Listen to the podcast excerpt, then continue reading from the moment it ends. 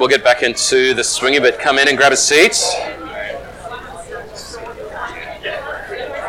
If you have a Bible handy, turn to John chapter 15. Stop fellowshipping.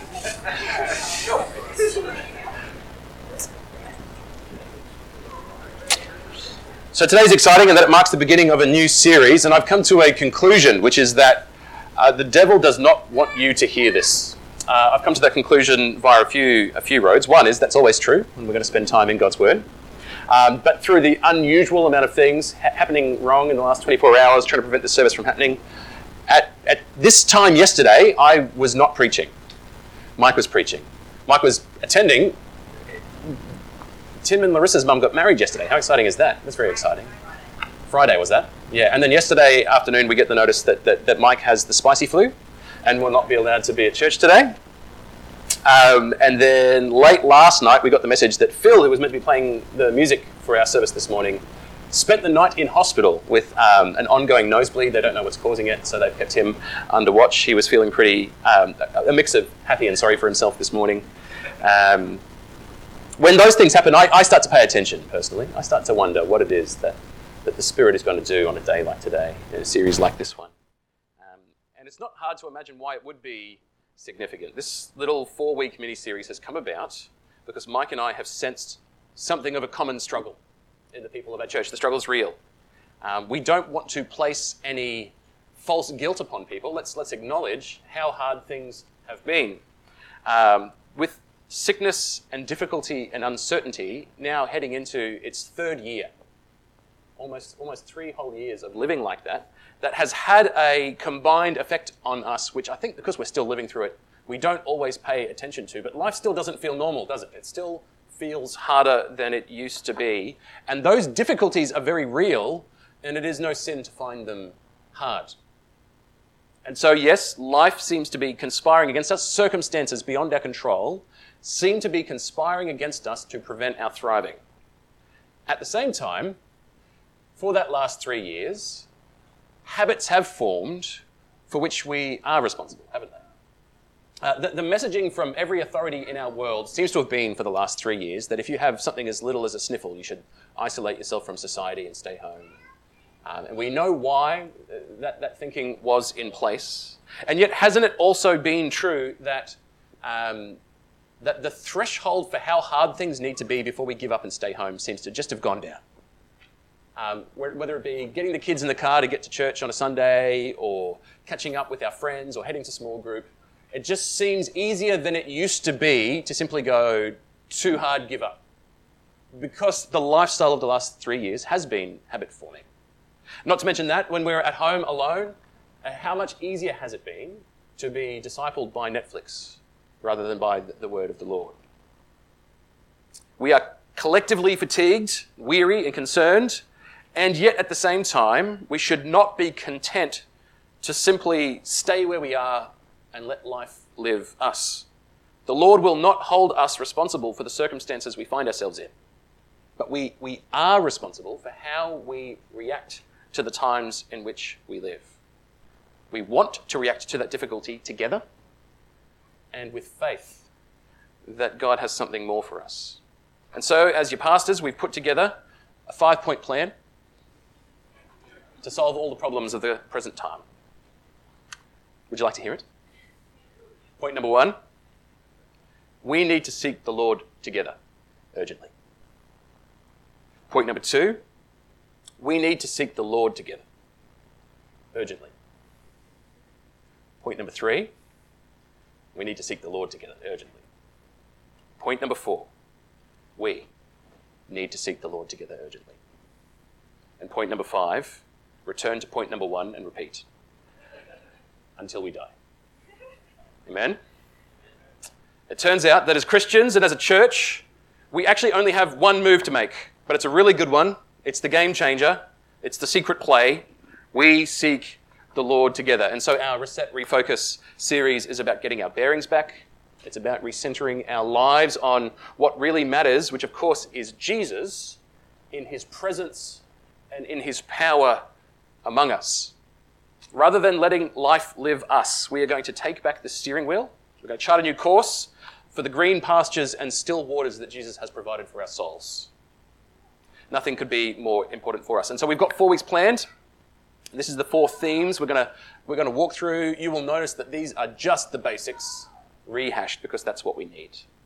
Um, this week, we're going to talk about what it means to abide in Christ. Next week, we're going to talk about what it means for us to assemble together as the church. The week after that, we're going to talk about what it means to acquire the kingdom of God. And then the last week, we're going to talk about what it means to ask the Lord to provide for our needs. Yes, you've noticed that we are committed to alliteration here. We are not animals. Why don't I pray as we begin our time in the Word together? This prayer is from John Calvin, written in the 1500s, I believe, or the 1600s.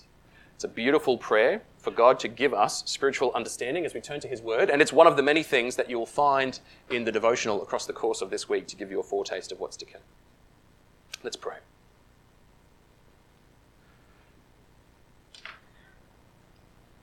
We pray that you would grant, Almighty God, that as you shine on us by your word, we may not be blind at midday, nor wilfully seek darkness and thus lull our minds asleep.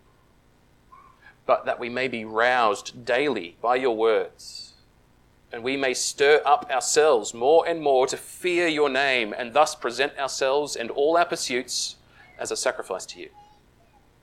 That you may peaceably rule and perpetually dwell in us until you gather us to your celestial habitation, where there is reserved for us eternal rest and glory through Jesus Christ our Lord.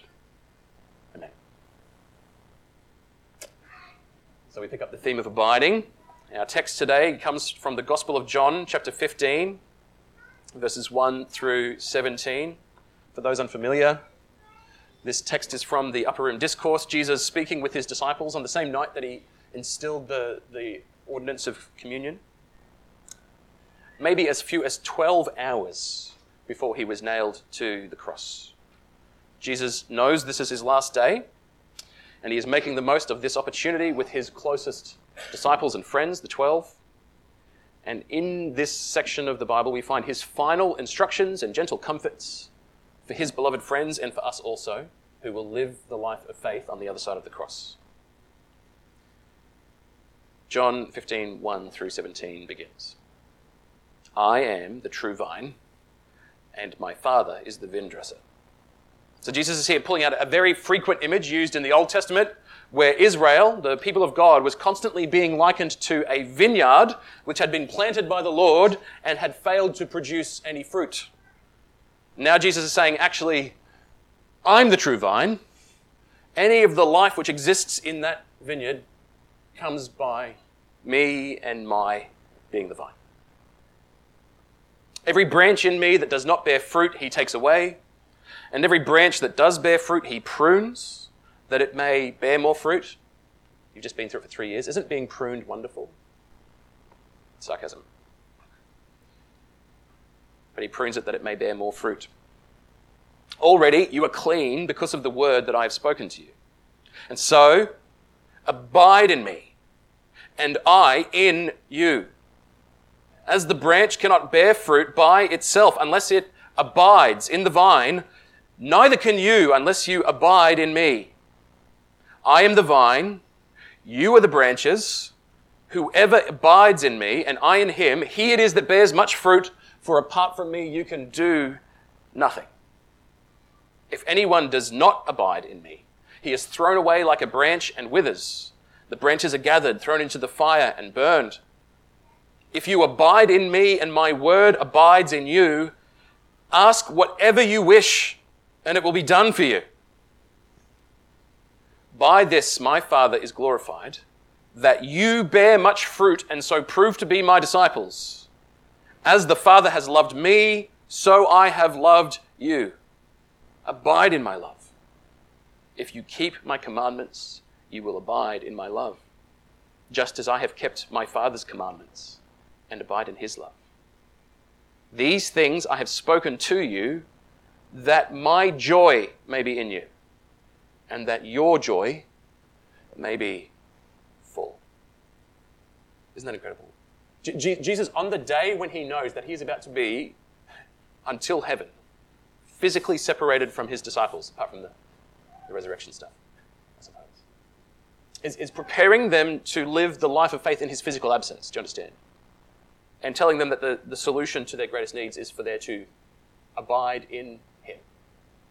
Incredible. Is it not true that it is a, a something of a standard gesture of affection to buy flowers for your wife? It is my house. I actually, I'm, I'm a little bit ashamed. Elise definitely buys flowers for herself more frequently than I buy flowers for her, which means that I'm something approaching a failure as a husband. What is it that is being symbolized in the giving of flowers? Is it the strangest thing? I'm saying I love you by taking these beautiful flowers and brutally severing them from their roots, and therefore taking away their ability to survive. And then we put them in a vase on the shelf so that we can watch them die a slow death over the coming days. How romantic. I love you.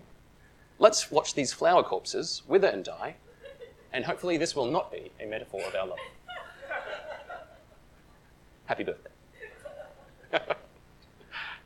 In our text, Jesus is saying, I am the true vine, the, the source of all life, with deep roots and, and, and divine life giving power pulsing through my veins. All who are connected to the true vine will not wither and die, have not been severed from the source of life. You, my followers, he is saying, remember, he's talking to his disciples here.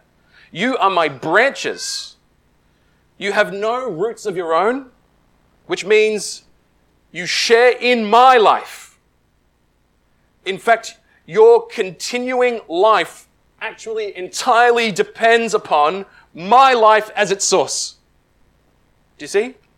I am the vine, you are the branches. I am independent, you are dependent. Is that not stunning imagery for us to understand? Jesus is not saying that branches which have been cut off and removed from the life of the vine will produce less fruit. He's saying that these branches, thus removed from him, will die.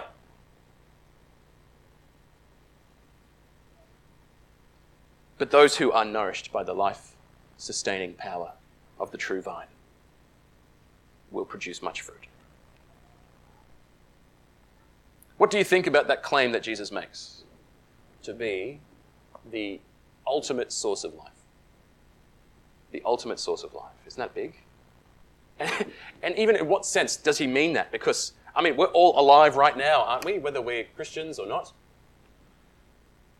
But if I think about it, how could anything else be true? This earth on which we live, apart from God, severed from the life of the vine, is it not a world of death and of decay and of corruption.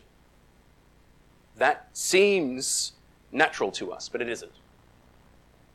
Human entropy, our spiritual inertia, is taking us not towards life and fulfillment. That is not the natural state of man, but rather we move inexorably toward death and chaos.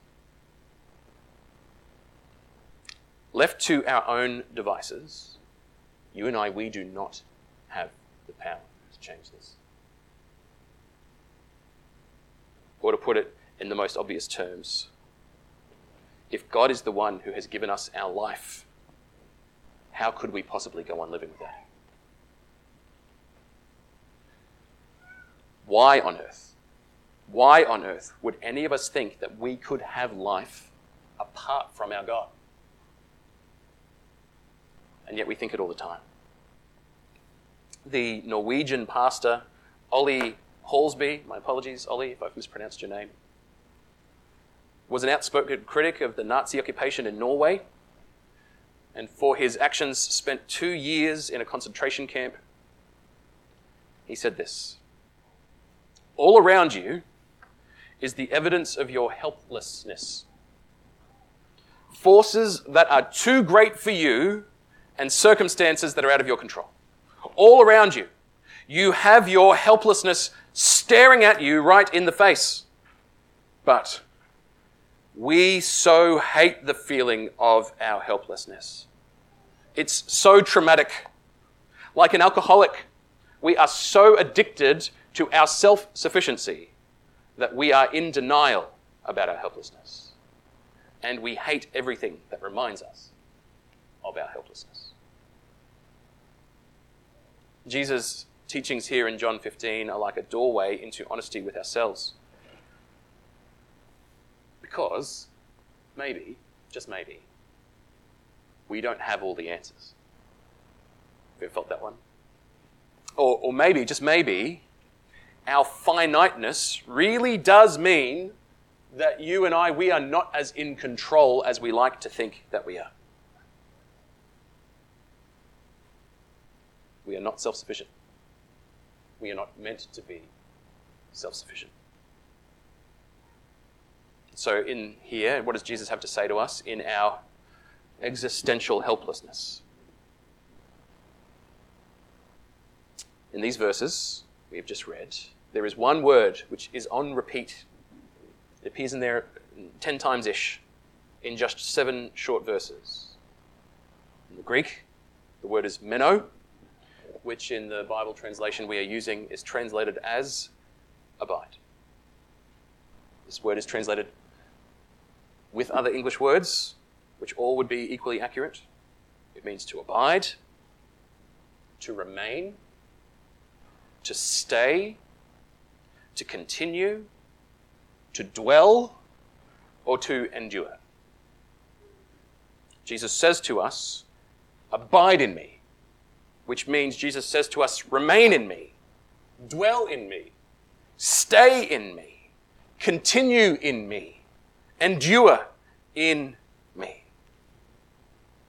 This is his call. This is his invitation. What does it mean to abide in Christ? Surely there's some part of that wonderful reality which escapes our words, and yet we know something of what he means. Jesus is using this one word to describe what it means to be a Christian. What this must mean is that becoming a Christian is not primarily about subscribing yourself to a set of beliefs, although Christianity has beliefs. It's not about subscribing to a particular kind of morality, though Christianity has a morality. It is not about a particular kind of lifestyle and action, though it has lifestyle and action. More fundamental than even these things, Christianity is a real, genuine, enduring connection to the living God who has made us at its core. And abiding in Christ. Abiding pictures a close, intimate relationship which can only be had with another person. To personally relate to God, not a feeling, not a force, not meditating on a concept or contemplating an idea, but personal connection with a person, Jesus Himself. Elsewhere in the Bible, this relationship is pictured as the relationship of a father to his children, or as a husband to his bride.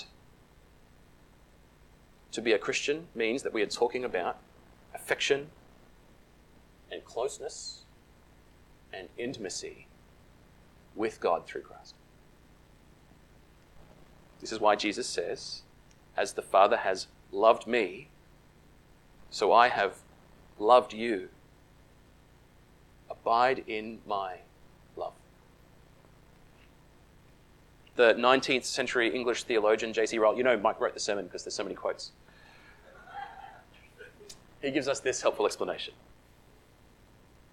To abide in Christ means to keep up a habit of constant, close communion with Him.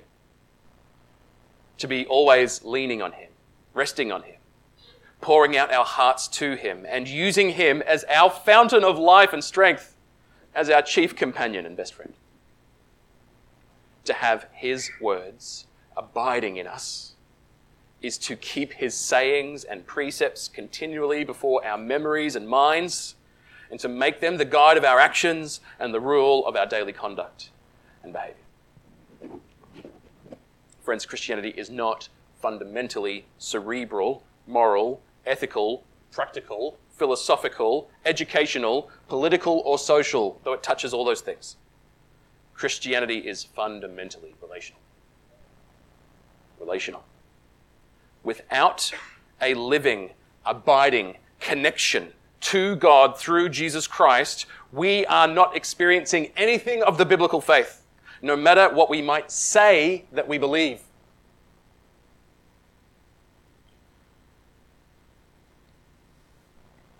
So, why are we starting here in our series of all the places we could begin? Some of us here need to hear this call to abide in Jesus because we've never heard it before. Maybe your concept of Christianity is, is more outward and behavioral. It's more about conforming my behaviors to a certain moral, moral grid. It's about going to church, trying to stop swearing, and being nice to others. And so you need to hear this invitation that Jesus gives us to come and be connected to Him by the power of the Holy Spirit, because for you that is entirely new. Others of us, we have been doing this Christian life thing longer, but today we need to hear this word from Jesus because abiding is not a one time decision, but a continuing, ongoing practice. Just like we take the symbol of baptism at the beginning of the life of faith, once and forever, and the symbol of communion as an ongoing observance. Friends, to abide, to dwell, to remain in Christ is a daily decision. More than that, it is a moment by moment decision. You don't do it by accident. I suspect that many of us have been following Jesus on autopilot, increasingly so over these last few years. And I hate to break it to you, but there is no appropriate autopilot when it comes to a relationship. Try that in your marriage and see what happens.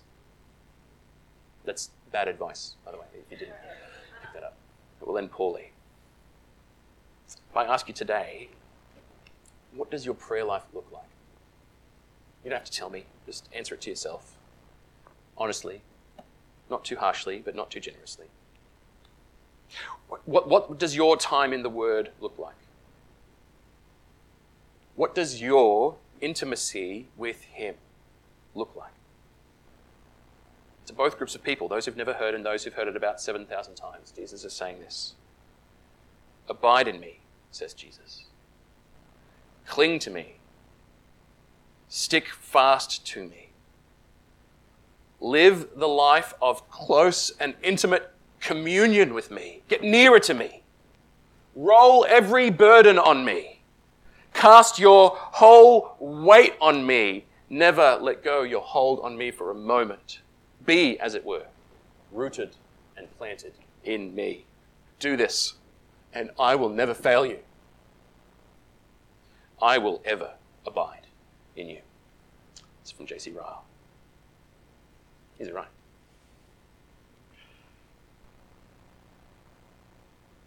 Not content to merely live us with what is obviously good advice, necessary advice. There is no replacing the, the need for us to abide in Christ, but not being content to simply tell us that fact and then walk away. In our passage today, Jesus gives us more. More reasons that we would choose to pursue intimacy with Him. Why is it that we would abide in him? Because it comes with promises, not just of life, but of fruit. Let's go back to the text. Abide in me, I believe this is verse 4, and I in you. As the branch cannot bear fruit by itself unless it abides in the vine, neither can you unless you abide in me. I am the vine. You are the branches. Whoever abides in me and I in him, he it is that bears much fruit. For apart from me, you can do nothing. Here's one thing which I know is true for everybody here today. Not a one of us believes this like we should. Apart from me, you can do nothing. All our flesh hates that. Jesus, I can do lots of things. I can do jumping and tax returns. Mike wrote that, I can't do the tax return. Planking. Jesus is no liar. Apart from me, you can do nothing. He means what he said. What he must mean then is that apart from him, we can do nothing that will truly last. Nothing of eternal significance. The fruit that he is talking about is eternal fruit and spiritual fruit. Our lives can only leave this kind of everlasting mark in the kingdom of God if we have been joined to the everlasting one.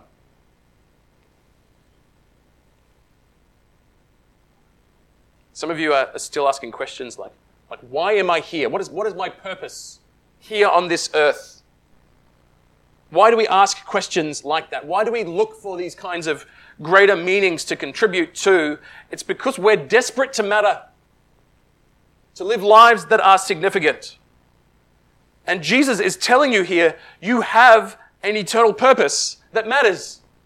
Your purpose is to abide in Him and in doing so, bear so much fruit, eternal fruit, lasting fruit, and apart from Him, without connection to Him, you will not.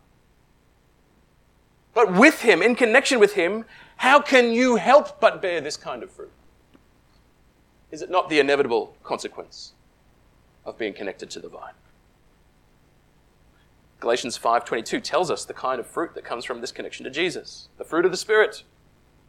An increase in love and joy and peace and patience and kindness and goodness and faithfulness and gentleness and self-control. Is not our day an opportunity for a growth in patience and growth in faithfulness, enduring, covenant keeping faithfulness, and in self control. This is what grows in us when our roots go deep. Do you want those things? That's the way to get them. Ultimately, bearing fruit comes by simply having our lives and our character come to look more like Jesus by our connection with Him. We get fruit not just eternal life, progress, lasting fruit. We get another thing. Jesus wants us to abide in him that we might bear eternal fruit, but that's not all. Let's see what verse 9 has to tell us.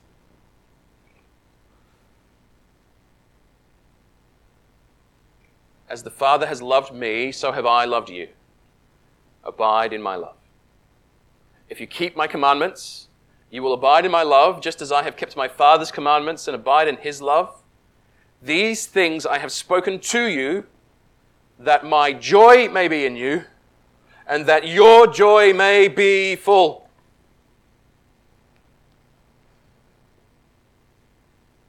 My heart is not big enough to take in the size of that promise. Jesus, the author of life, is personally concerned with your joy. How do we get our heads around that? God takes your joy incredibly seriously. Why?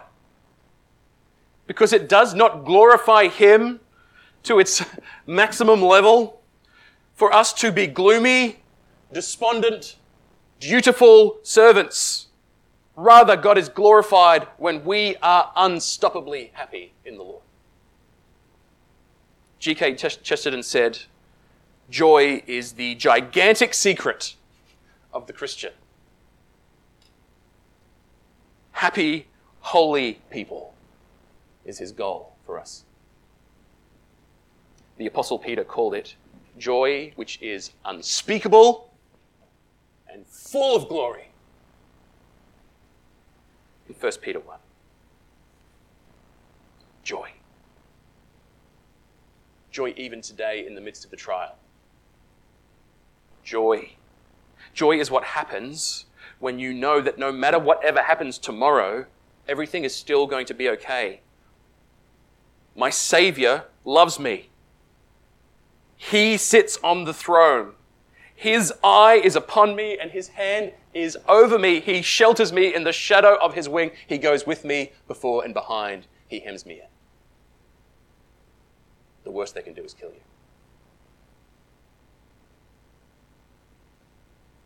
Joy is what happens when your heart has received more love than it can handle, more safety than it can process, and more hope than it can store, even in its own vast reserves. Joy is what happens when us, these balls of human need, when we encounter the one who delights to provide for our every need. Jesus gave us, John 15, so that his own joy might be in us. There's a sermon in that too. Our God is a happy God. That his joy would be in us and our joy might be full, complete, lacking nothing. Not absent minded happiness, deep, soul satisfied, abiding, contented joy. Do you want fruitfulness in your life? Do you want God's own joy? We know how to have it. Abide in me, says Christ. There's no other, we, we, we reach to so many solutions. There is only one. Abide in me. Your hobbies, your alone time, your renovation projects, your career, the approval of man. None of these will give you what you need. We want lives that matter. We want fruit that lasts. We want joy that overflows. We want these things. How am I to get them? Picture this with me. Let's say it's 7 a.m. tomorrow morning, Monday. Most of us are getting ready for work, driving to work. There's just a handful of you who are already at work here. I found out that there was a 7 a.m. recently.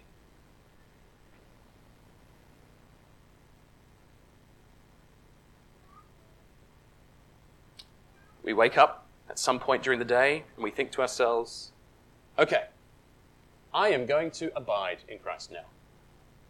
What do you do? Even saying it like that helps us to see it's, it's not mechanical, is it? It's not automatic, it's not simple. And yet, there are steps which we can take which we know will have something of this effect. In short, we draw near and we stay near. We draw near and we stay near. We draw near through repentance and we stay near through prayer and the word.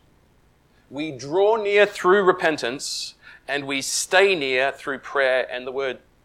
It sounds so ordinary, doesn't it? And yet, this really is the engine room of the whole of the Christian life. We draw near through repentance. Repentance is an act of turning, that's what the word means. Every, every time you've pulled a U, a U-banger, if you will, on the road, you have in fact repented. You, you, you were heading in one direction, now you have turned and are heading in a different direction.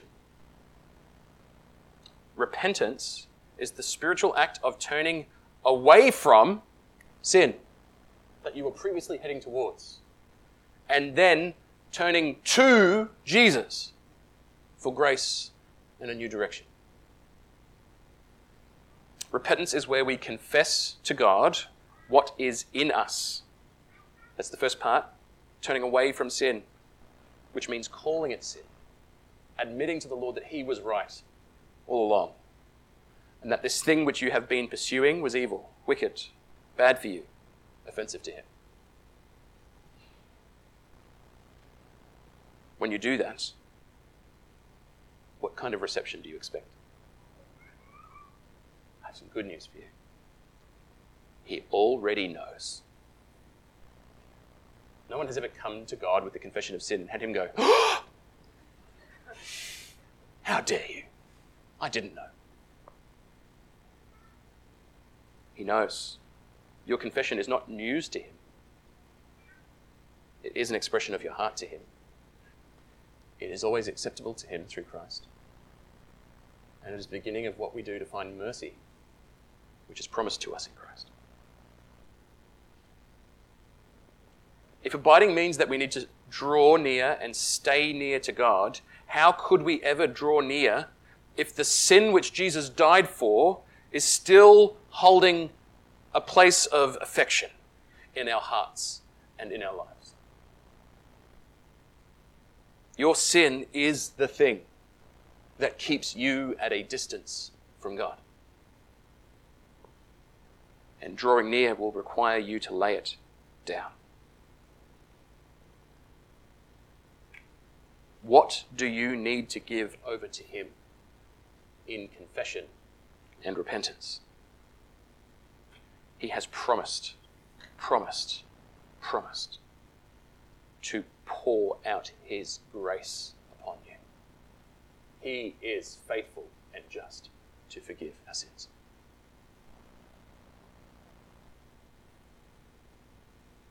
At the very place of your greatest pain and your regret and your shame, this is where He is delighted to meet you most. We draw near to God first by getting sin gone. Don't give the devil a foothold. So use as a, as a wedge between you and your Lord to keep you at a distance from Him. And then we draw near through prayer and the Word. The, the role of prayer in the Word in our walk with Jesus is like breathing in and breathing out.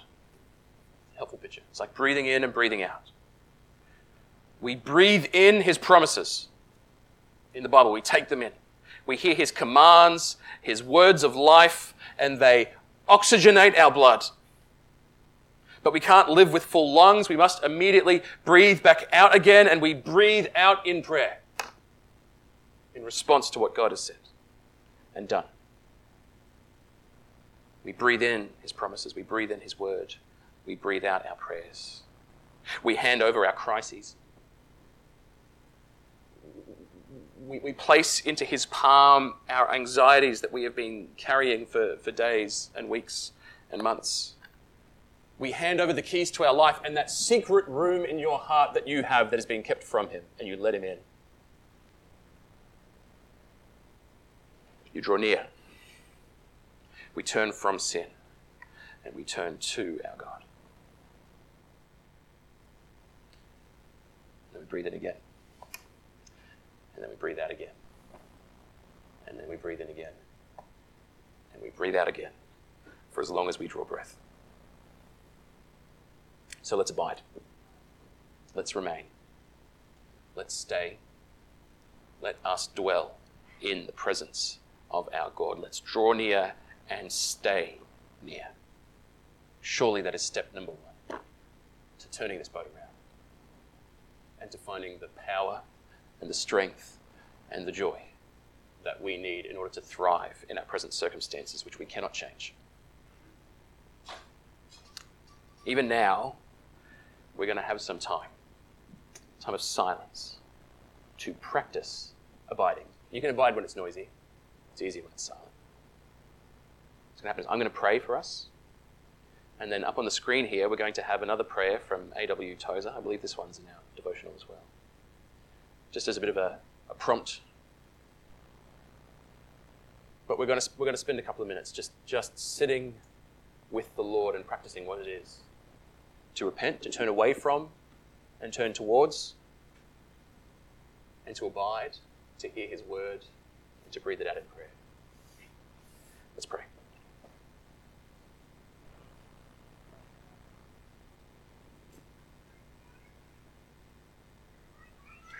As we stop here before you, as we pause and linger just a moment, Abba, would you speak with us? Would you illuminate our understanding of ourselves and of you? Would your illumination shine a light on the darkest corners of my heart, held away from you in shame and fear and regret, in guilty pleasure, in fearful self sufficiency, control. We cling so tightly to our idols, our Lord. Would you loosen our grips by your love and cause us to turn, to turn away from our sin and turn towards you? Likewise, Lord, would you give us ears to hear your blessed promises, the sure certainty of what it is to trust in you? Would we hear? And would we understand? Would you bring healing to unanswered questions? Irreconciled relationships?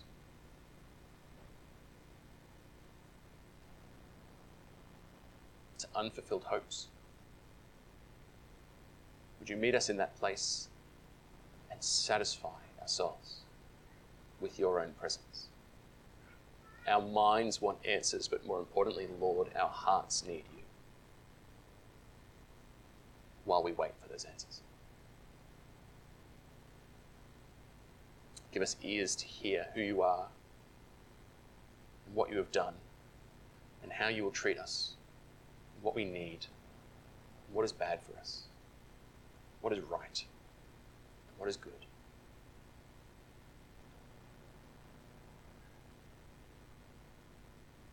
Help us to draw near even now. Jesus, we pray.